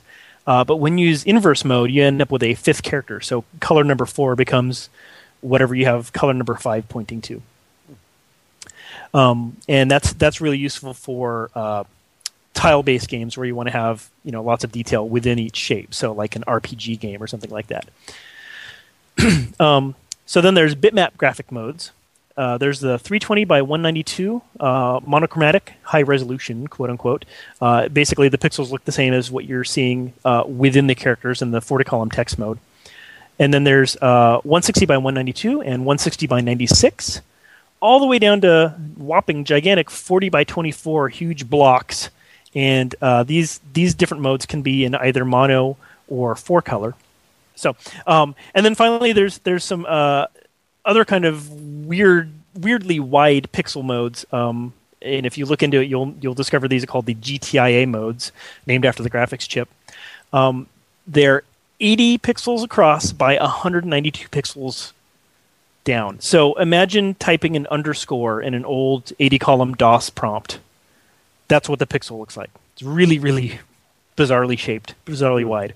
Um, but in these different modes, there's three of them. Uh, one of them gets you 16 shades of one particular hue. One of them gives you 16 hues of one particular shade. And then one of them lets you use the palette, and you can have nine distinct colors out of the 128 color palette. These sound really weird, um, but if you boot up, for example, Ballblazer, and you look at that beautiful Lucasfilm intro screen, or if you've seen um, uh, Rescue on Fractalus's mothership the really chrome looking thing with your spaceship flying out of it. Mm-hmm. That's powered by these modes. That's where you get lots and lots and lots of really colorful detail. And if you draw things properly, it looks really nice. Well, I remember a lot Um, of demos had this, didn't they? Yeah, a lot of They- demos uh, mix and match these modes. I mean, this is again where you get the 256 shades. Um, there's actually uh, one I remember from the early 90s called Color View, which was it would it would swap between um, three of the 16 shade modes. One of them would be all red, one of them would be all green, and one of them would be all blue. And you know, if you let your eyes get used to it, after the persistence of vision of your in, of your eyeballs, y- you'll be able to to detect 4,096 colors Wow. really low resolution, at least horizontally, but it's still. I mean, that was that was how we looked at GIFs back, back on the Atari. um, so uh, the Atari provides uh, hardware-supported fine scrolling, which is awesome in games, obviously. But you know, it's also been used in things like um, terminal emulators. So when when your screen is scrolling by, instead of the entire screen going chunk chunk chunk chunk one line at a time, you can actually have it smoothly go one pixel at a time up the screen. It's it's and it's really cheap and easy to do in the hardware. Um, now I keep mentioning these resolutions like 320 by 192. That's the normal mode. You can actually switch into an overscan mode. You just set a bit somewhere, as well as an underscan mode where you get really thick borders. So you can have basically up to 352 pixels across. On some TVs, you won't be able to see them all, obviously. and most emulators kind of assume that you probably don't want to see what's on the on the far far edges because sometimes it's garbage or you know will give away too much of your game or whatever. But um, as mentioned, it has hardware sprites uh, known as player missile graphics on the Atari, and this harkens back to the uh, Atari 2600, which was it was ba- basically built. The 2600 was built to play tank and uh, Pong, I guess. So you'd need a player like your tank and a missile like the tank's missile. um, so that's where they got the naming convention from. Uh, they're all monochromatic, um, but if you overlap them, you have the option to produce a, a third color. So, for example, if you have uh, if you if you want to have like a little Mario sprite or something, you can have three colors plus transparency uh, just by using two of the sprites. Um, single or double scanline resolution, so they they basically look like the 160 by 192 mode, the high resolution, or the 160 by 96, kind of the more square dots. Uh, and you know, depending on your need, they can also be um, double or quad width. So if you've ever played any 2600 games where you see a really really wide looking sprite, um, that's the same same feature they're using. They basically say stretch them out. Um, Popeye video game does this. When he punches, they completely change the sprite and have a, a wider version of Popeye. so he's he's bigger even though he's still eight pixels across. They're just wider pixels. So he looks kind of weird for just a split second as he's punching. Um, so yeah, they're eight pixels wide, but they're as tall as the screen. And and the way I've uh, tried to explain this to people is say you have a, a strip of, of clear cellophane and you can draw, you know, eight dots across on, on them, but anywhere up and down the screen and then you can slide that back and forth in front of, say, a piece of paper. That's your playfield. That's that's how these sprites work. Hmm. Um, but I will I will get in a moment into how you can take advantage of this feature to to have even more sprites. Um, the the missiles that go along with the players, those are two pixels wide, and they're also as tall as the screen, and they typically share their um, their respective player's color. So, for example, if you're talking about a tank game, blue tank has blue missiles and red tank has red missiles. Um, but you can so-called merge them into a fifth player. All that really does is make them share yet another color, that kind of ninth color in the palette. Um, so you can have, um, for example, Pac-Man can be yellow, and the four ghosts can be the four ghost colors in, in a Pac-Man game. Um, you know, but where technically, say, Pac-Man is actually four missiles that all move together. um, and then the hardware itself, the, the the graphics chip can do your hardware collision detection. So you can tell when pixels are touching each other. You can tell when um, one sprite is touching another sprite, or when one missile is touching another sprite, or um, when a uh, sprite is touching a background color, particular background color. Um, so your game doesn't have to pay attention really to where things are. They can just like move stuff around, and then all of a sudden, when it sees this bit, it says, "Oh, they hit the wall." You know, like in Berserk, for example. It doesn't have to know where the walls are. It draws the walls once in the game, but the minute your sprite touches that color, bzzz, right? um, I think the TI 99 doesn't have that built in, and I remember reading that thinking, oh, well, we're so lucky that the Atari had that built in because then you got to do that extra coding. Yep, yep, yep. a lot of times you don't want the, the pixel perfect collision detection, but Right, um, right. When you but when you do, when you want your guy to land exactly on a on a cliff or fall if he doesn't, you know that's that's when that's useful. Um, and then there's priority, so you can have sprites uh, go above or below each other. Imagine they're on layers, or they can actually go behind certain playfield colors. So you can have like, um, I remember um, uh, a motorbike game in one of the type-in catalogs, and they they had it set up where the sprite would go behind a certain color, so they'd have these um, little tubes or whatever that your your motorcycle would drive through, and it literally looked like it was going through the hole and would disappear behind the wall for a second, come out the other side. They didn't have to change how they were drawing the motorcycle. They didn't have to start doing weird pixel things. They just told the they told the, the GTIA chip, you know, draw it in this order, so that if you know if this if the sprite and this color are in the same place, draw the color instead of the sprite on top. So lots of lots of cool stuff you get for free from the from the hardware, pumping at your you know almost two megahertz. so um, going back to the display list, the, there's something called a display list interrupt, and um, re- relatively recently I've also heard this called a horizontal blank interrupt, and um, is basically per instruction of you know I want this graphics mode to be on this line and this other graphics mode to be on this other line, and I want to start reading from memory here while showing some text, and then I'm going to go back to graphics mode. So, so for example, in that that Star Raiders um, example where you have a little text thing pop up. Um, for each of those little commands in the display display list, you can also tell Antic to interrupt the CPU and go tell the CPU to go start running some other code. So whatever whatever it's doing with your game code or word processor code or whatever, you can tell it, oh, jump over here for a sec, run a couple instructions, and then jump back out. And that's really useful for those rainbow effects, where every single scan line you have, you know, you'll have your background is, you know, solid color number zero or whatever. But what is color number zero? Well, right now it's red, and then on the next line it's pink, and on the next line it's orange. But in terms of what's actually in memory, it's just all zeros. But it's telling it to change the colors. Um, you can also take those long strips of sprites and you can snip, cut them in half, and then move them horizontally somewhere else. So you'll see a lot of games where there's way more than four or five sprites on the screen. But if you pay really close attention, you'll notice that they never kind of overlap vertically. Yeah. So um, I remember a, a space shooter game, Mirax Force. There'd be like eight alien ships up and down the screen, but they never actually like moved up or down. yeah. but it still looked really nice because they were all offset from each other, and some of them be going back and forth and so forth. that Um, was always yeah, that was always impressive because I'm sitting there going, wait, I know you can only have this many. Ca- How do they do that? And you know, years later, you learn the tricks of, of the trade. Yep. But Yep. so cool.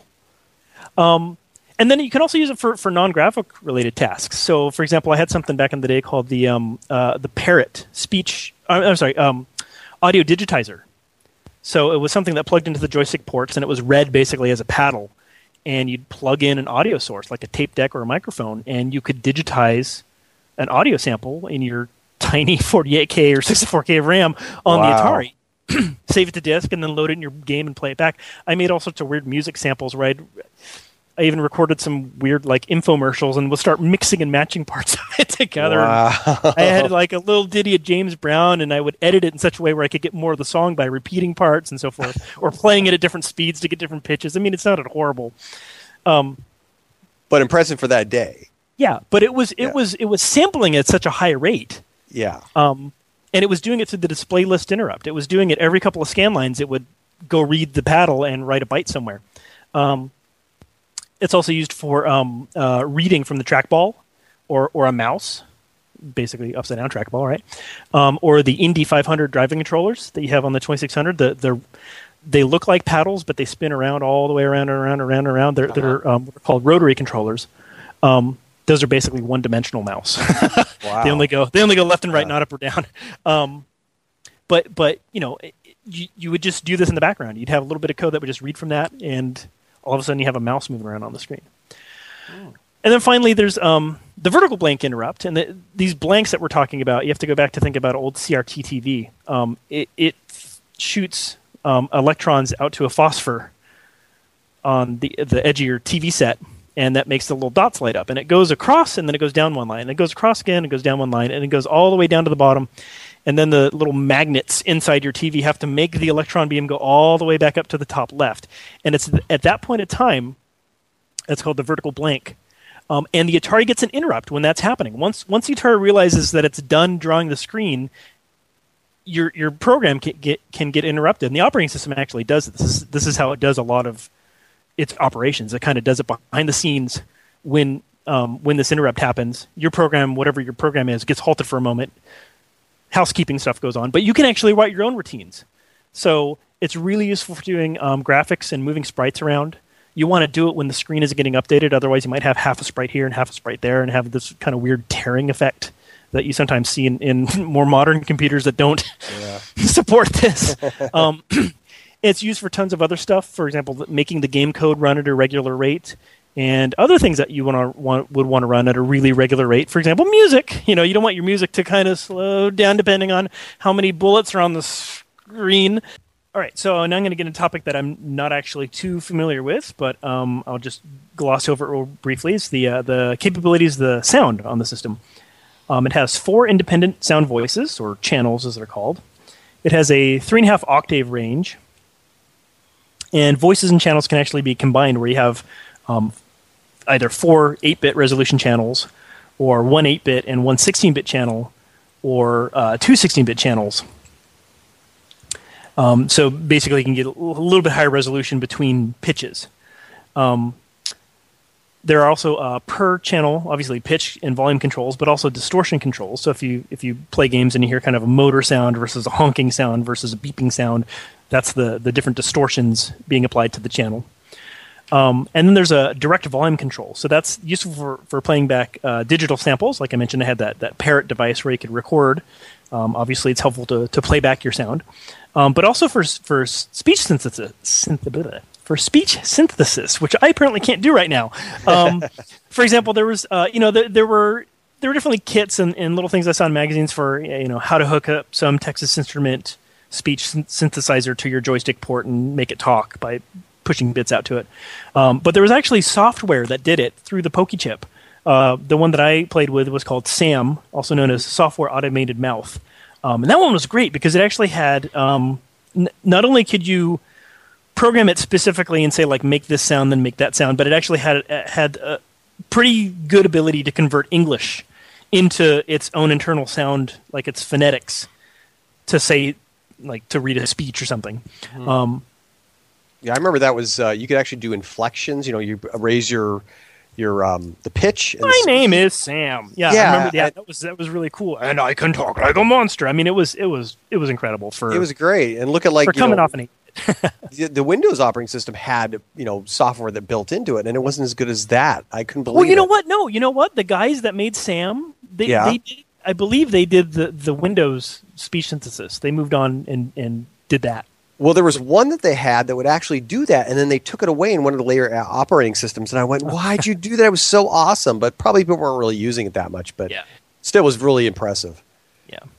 All right. So, um, audio and video output, as mentioned, it has a um, RF uh, radio frequency um, output, basically for using one of those TV game switches, also known as TV computer switch box, um, to let you connect to your cable or antenna input on your television set. Um, pro tip for modern people uh, if you're like me and have cut the cable cord and have no reason to plug RF into the back of your TV because you got a Roku or something, um, you can get a real simple RF uh, coaxial plug that's just basically an adapter um, to, to convert uh, from the kind of RCA style plug coming you know out of the Atari into the cable coaxial plug that you plug into the back of the TV. You don't need the switch box. You just change your TV to TV input in channel 3, and, and it should work.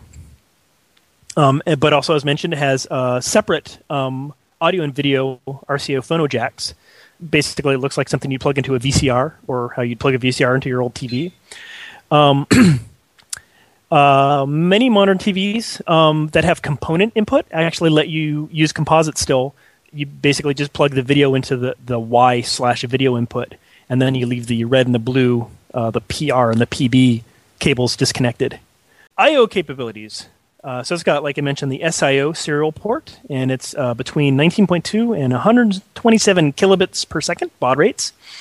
Um, it has daisy chain capability.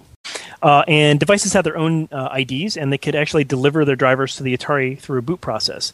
So, for example, a disk drive, um, the Atari didn't have a built-in disk operating system, and the disk drives didn't usually have a disk operating system.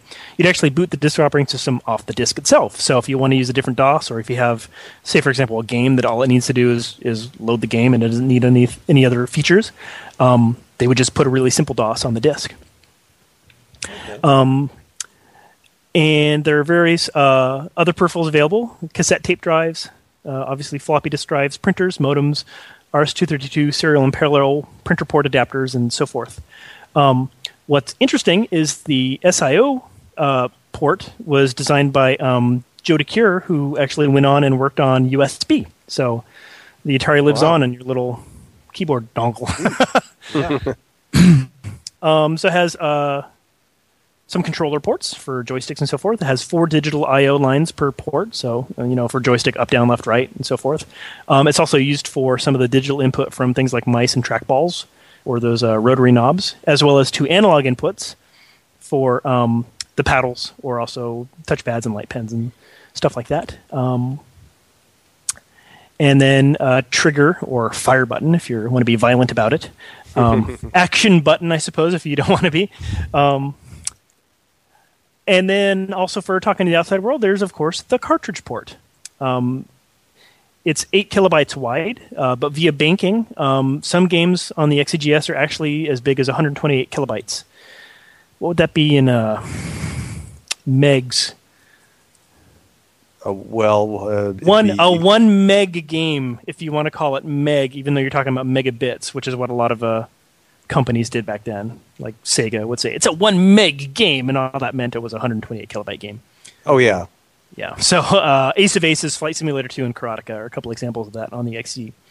Uh, but of course, the, uh, the cartridge port's not just for games. Um, programming languages, scientific tools, word processors, modem terminals, and so forth were all available on cartridge, and you can run them on your XEGS. Also, some other interesting software um, or hardware, uh, real-time clocks like the RTime 8, uh, some DOSes like Sparta DOS X. I once upon a time had a local area network where I'd have a master Atari and a bunch of slave Ataris connected through uh, c- uh, cartridge ports. Uh, that was the multiplexer or MUX. Um, these days, storage interfaces like the MyIDE external drive or the MyIDE 2 compact flash drive, uh, the Ultimate Cart, which is an SD based cartridge, and so forth, um, are available. Uh, programmable cartridges like the Max Flash and the cart, or I, I don't know, it's the exclamation point cart. Um, and there's even now you can actually get a slave CPU. The the Veronica cartridge is a 65816, which is the what you'd have in an Apple IIgs or a Super Nintendo, Right. on a cartridge that you can tell it what to do from your 6502 Atari. wow. And uh, for a while there, and I'm really hoping they come out with it again. Um, there's something called the Dragon Cart, which was an Ethernet adapter. That'd be cool. So, whew, that's the wide world of how your Atari XEGS works under the hood and talks to the outside. Wow.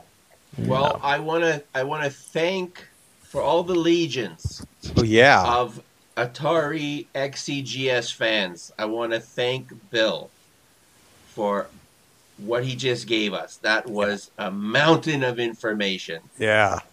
That was definitely the the the details of the the system. And you will only get it here on the Atari Zex Card by I, Card I, podcast. I promise I'll never do that again. Bill's dissertation on the Atari 8 bit. You know, I, I think I'm trying to remember back to my college days. I might have actually done a paper where I talked about all the Atari's hardware. Not probably not even in that much detail. and I'm sure I got an A on it because I was a big nerd. Uh, that's great. For the first we looked all around, but the one for us was nowhere to be found. And then along came Atari. We wanted games, so we played around. Then along came Atari. The 401 so to get it all down. And then along came Atari. The props and charts to get a head start. And then along came Atari. Atari, power without the price. So, can we talk about where to buy the XEGS? Who wants to Who wants to go on about where you collector type people get one of them these days?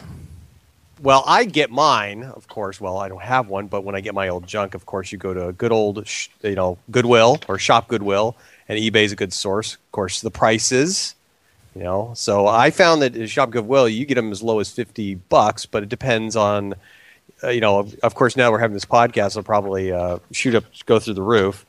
But you know, eBay's got them too. I, I sometimes look to try to get an idea of the prices, and they're they're all over the place. I guess it's just the mood. Ferg's going to mention Ferg's going to mention our podcast, and he's going to have a Ferg effect on the XEGS. Exactly. the Ferg effect is real.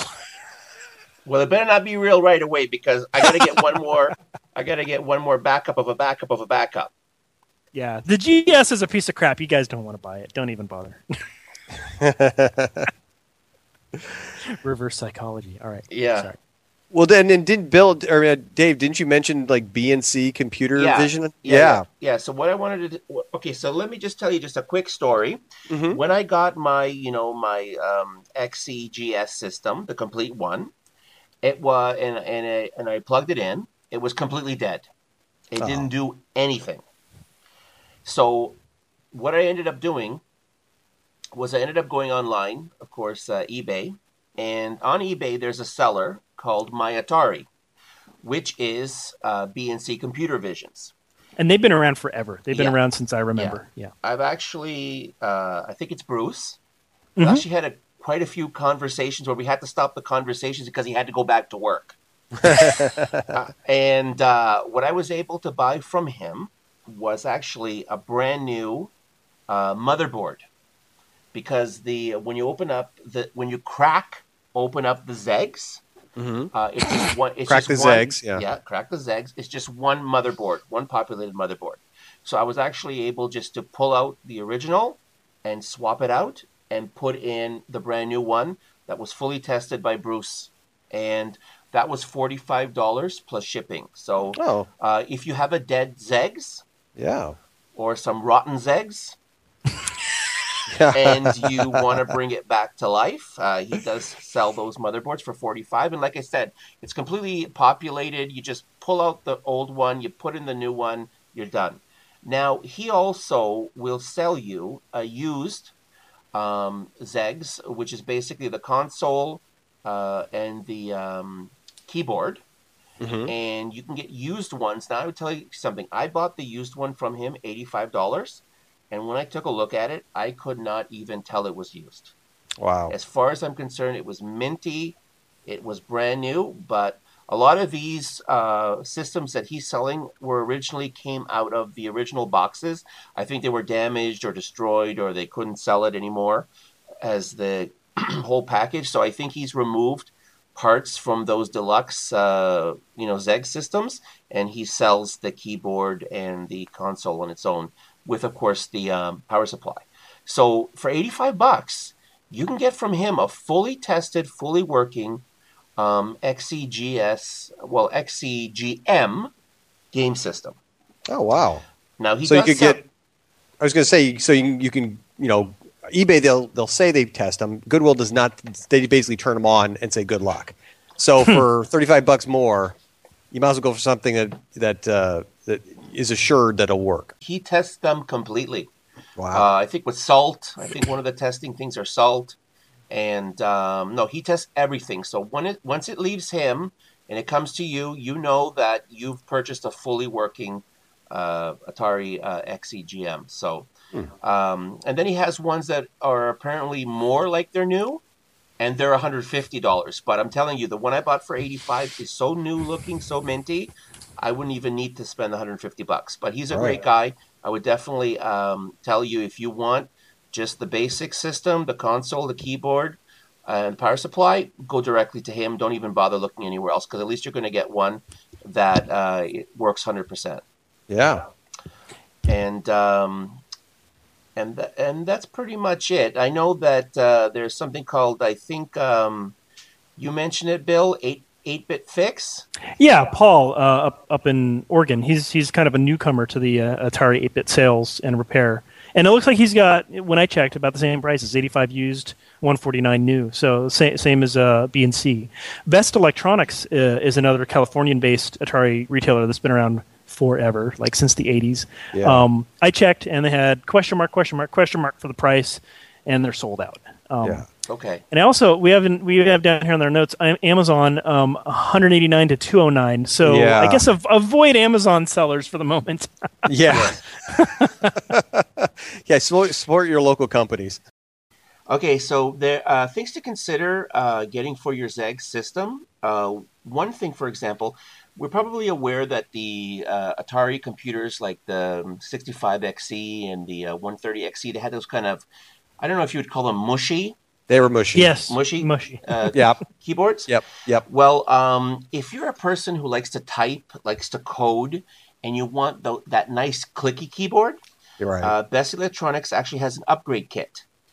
And um, I'm not sure about the price. I think it was around $25. But I think it's on could've- sale right now. Is it on Uh, sale right right now? a- As of recording, or at least as of when I made the mi- made the notes, is about 15 US. Okay, then I got to go Nor- buy it. Normally, normally around 30. Yeah. Okay. Do get yeah. Okay, I'm going to get that, yeah, because that will. Uh, he told me that that will upgrade your keyboard to the nice clicky keyboard. Nice. Much- yeah. So that's one thing to get. Now, let's just talk about the power supply for a sec. Now, back in the cost cutting days of Atari and Commodore computers, and maybe other companies as well, uh, they used to give you a uh, power supply that was this uh, epoxy resin filled monstrosity, which, once it no longer worked, made a very effective melee weapon. Now, the thing is, the problem with these epoxy filled power supplies is one, that you can't, you can't really repair them, Yeah. uh, and uh, they are known to go bad.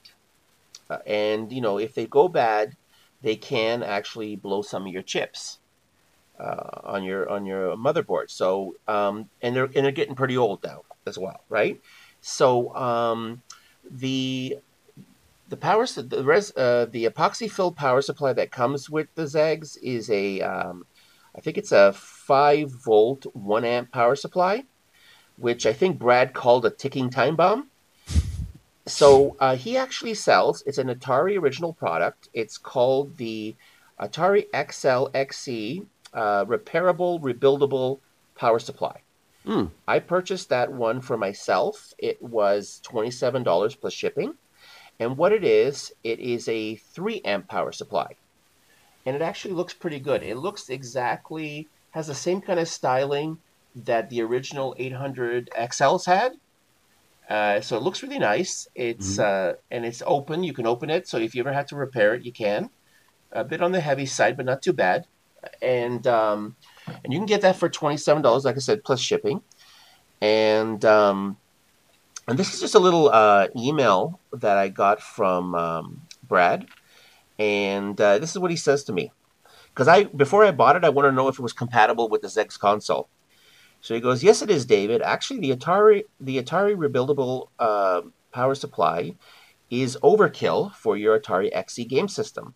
This Atari the Atari XE game system will run on an Atari 5 volt uh, DC 1 amp power supply, but right at the upper limit of the power supply output. The new rebuildable Atari XL XE power supply is a 5 volt uh, DC 3 amp power supply. I found that um, you know as, as this stuff is getting older, and you know you want to make sure that you have it for as long as you can. I found that it was a pretty good purchase. So that's one thing you might want to look into if you want to, you know, have your Zegs for as long as possible. Now another thing is, some people have complained, and rightly so, that the cord between the keyboard and the console is very short. Okay.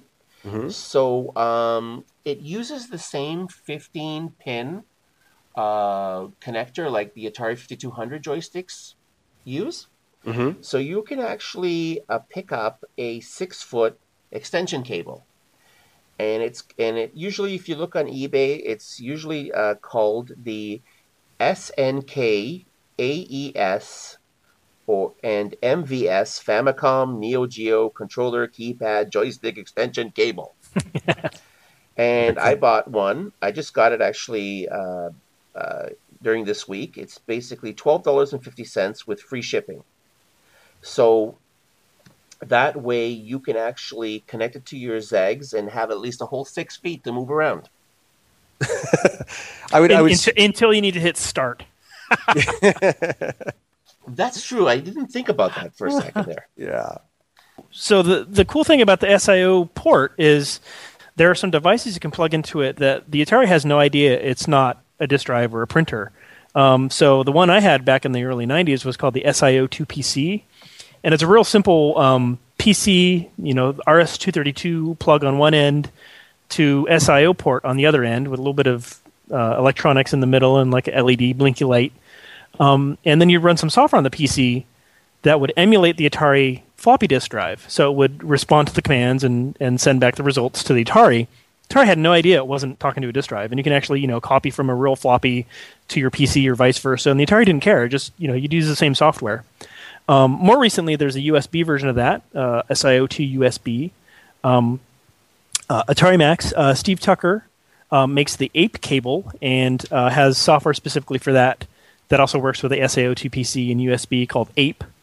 Um, the device that I have and prefer is called the SIO2 SD, and instead of having a, an external PC to connect it to, it's actually a standalone device. So it's a little, basically a little mini computer with some buttons, uh, you know, clicky buttons for me to push to interact with it, and a backlit LCD screen for me to see what disk image am I, I'm loading, um, and mounting on which floppy drive that the Atari can see.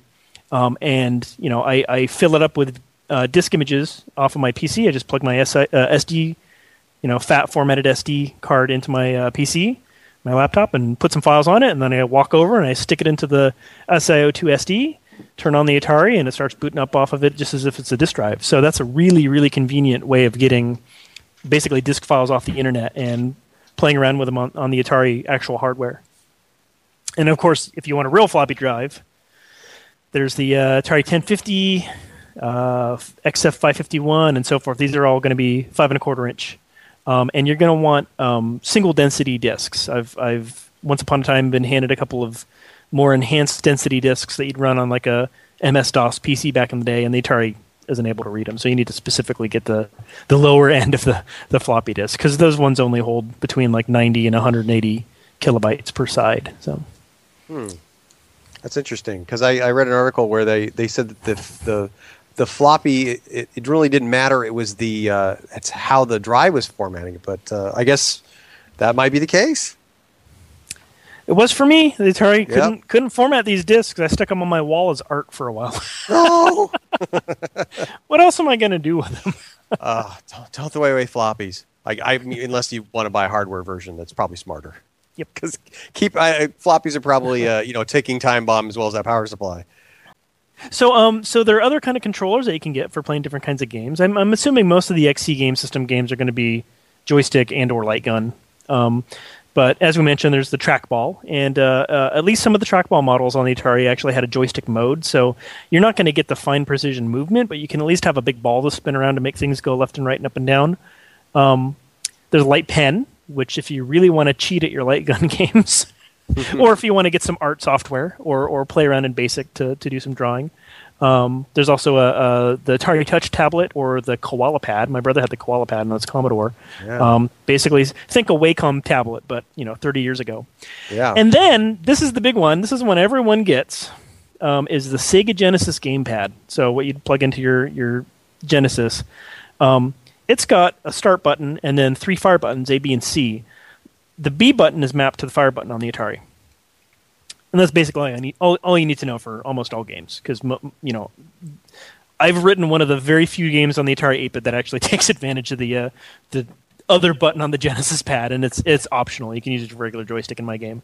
Um, But uh, but for the 7800 listeners out there who have not yet discovered Phil's 7800 game by game podcast or haven't heard of Ed Ladden and his controllers, um, if if you're sick of of wrenching your wrist around the quote pro controller on the 7800, um, get Ed Ladden's uh, Seagull 78, and that lets you plug in a Genesis controller and use two buttons um, for the different action buttons on the 7800. So for your two button games like Commando and, and Ikari Warriors and stuff, where you need you know shoot versus throw grenade or what have you. So Well, if you want to hear about real sacrilege, I'll tell you. I um actually off a guy from um, Atari Age.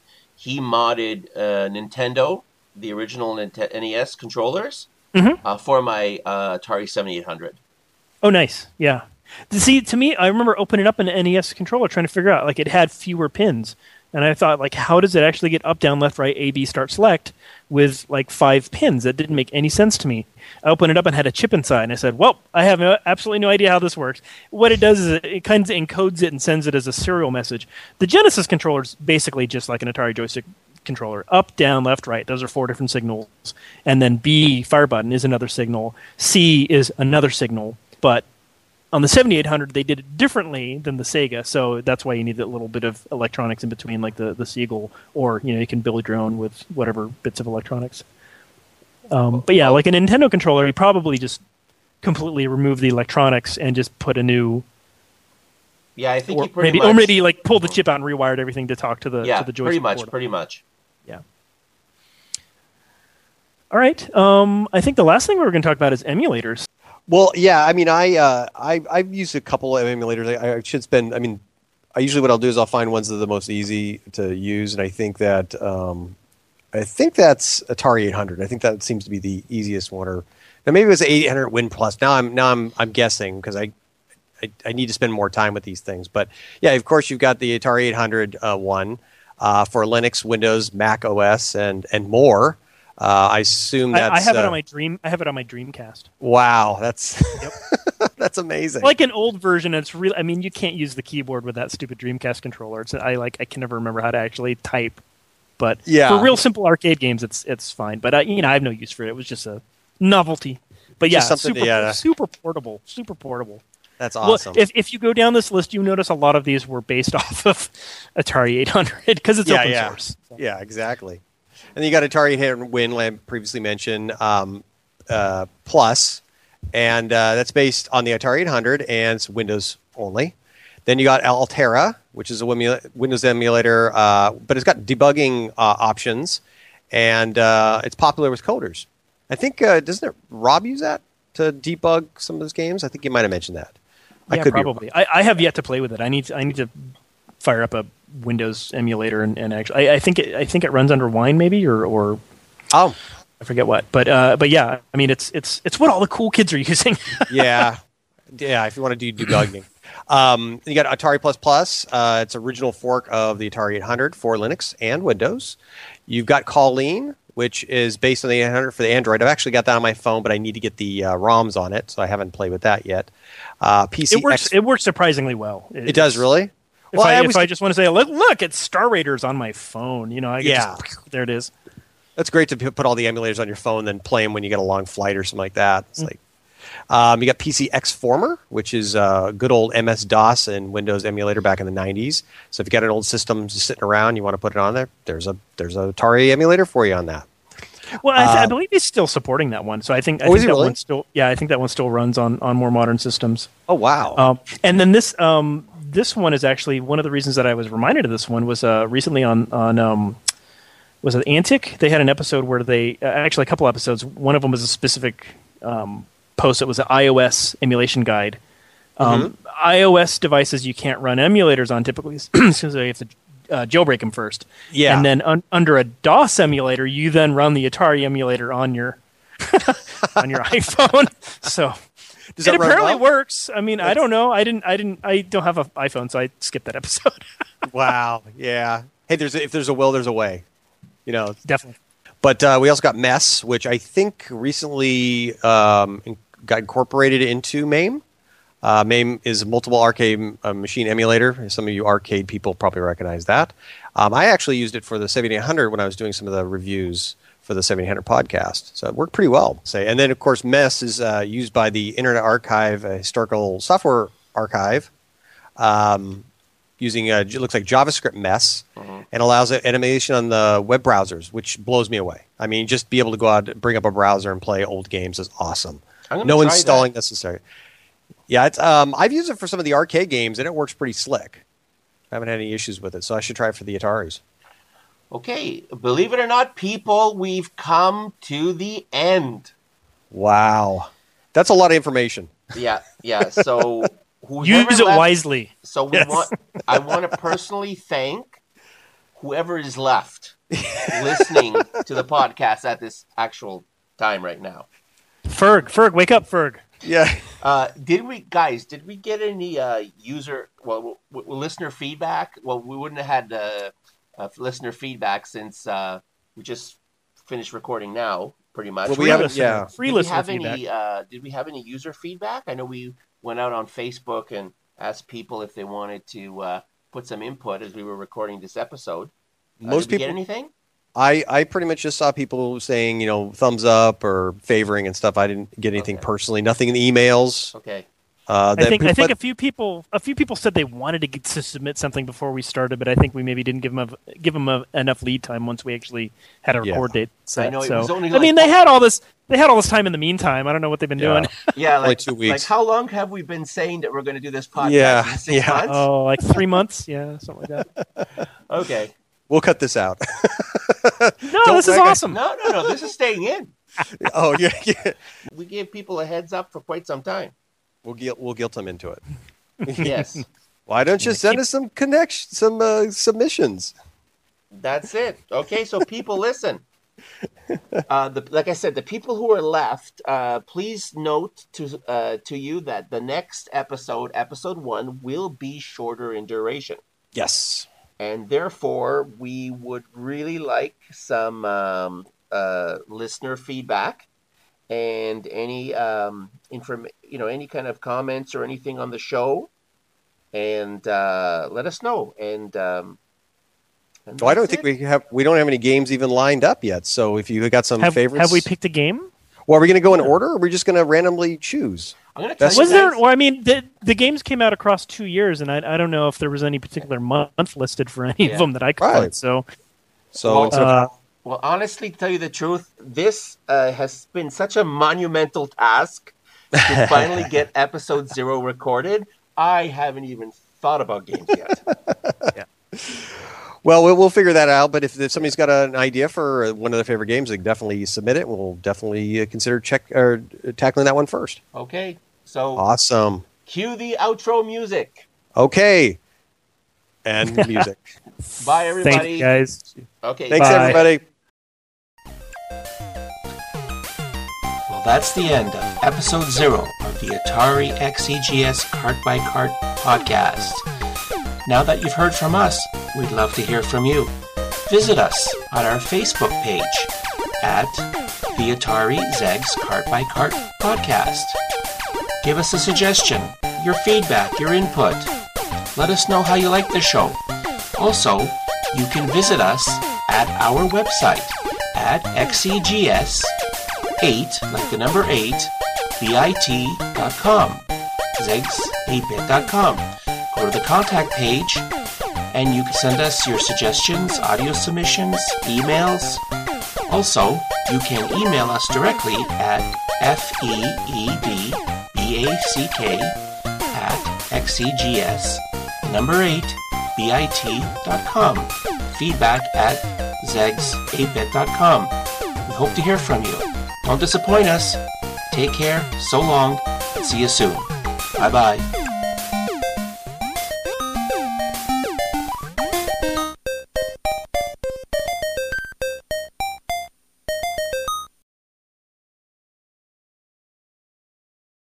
Welcome, fellow Antar. Oh, jeez, forget that. it's Atarians, not Antarians. Okay. Antarians. That's a completely different race. I know. Okay. Okay, there we go. Take 15. XE game system specs. No. All right. Okay, um, so, okay, take 15. All right. Completely lost our goal of the first episode being 45 minutes. Yeah. So, oh, uh, was that a goal? Oh, I, I knew it was going to be long. okay. okay. I'm going to eat a piece of the chocolate. Yep. Did I get, or did I just hear things? Uh, It is late for me, by the way. Well, you can always read it over and just, you know. Okay, so let's just start Yeah. again. let's just, Bill. Not only because you know our legions of fans may write in in, dis- Yeah. in despair. How Legion dare you? of fan? Is that what you said? Legions, yes. Yeah. Oh my god. Woo! We did it. Two hours and 16 minutes. Get the audio hatchet ready. chop, chop, chop, chop, chop. I don't know. I don't. I don't know if we have enough for a blooper reel.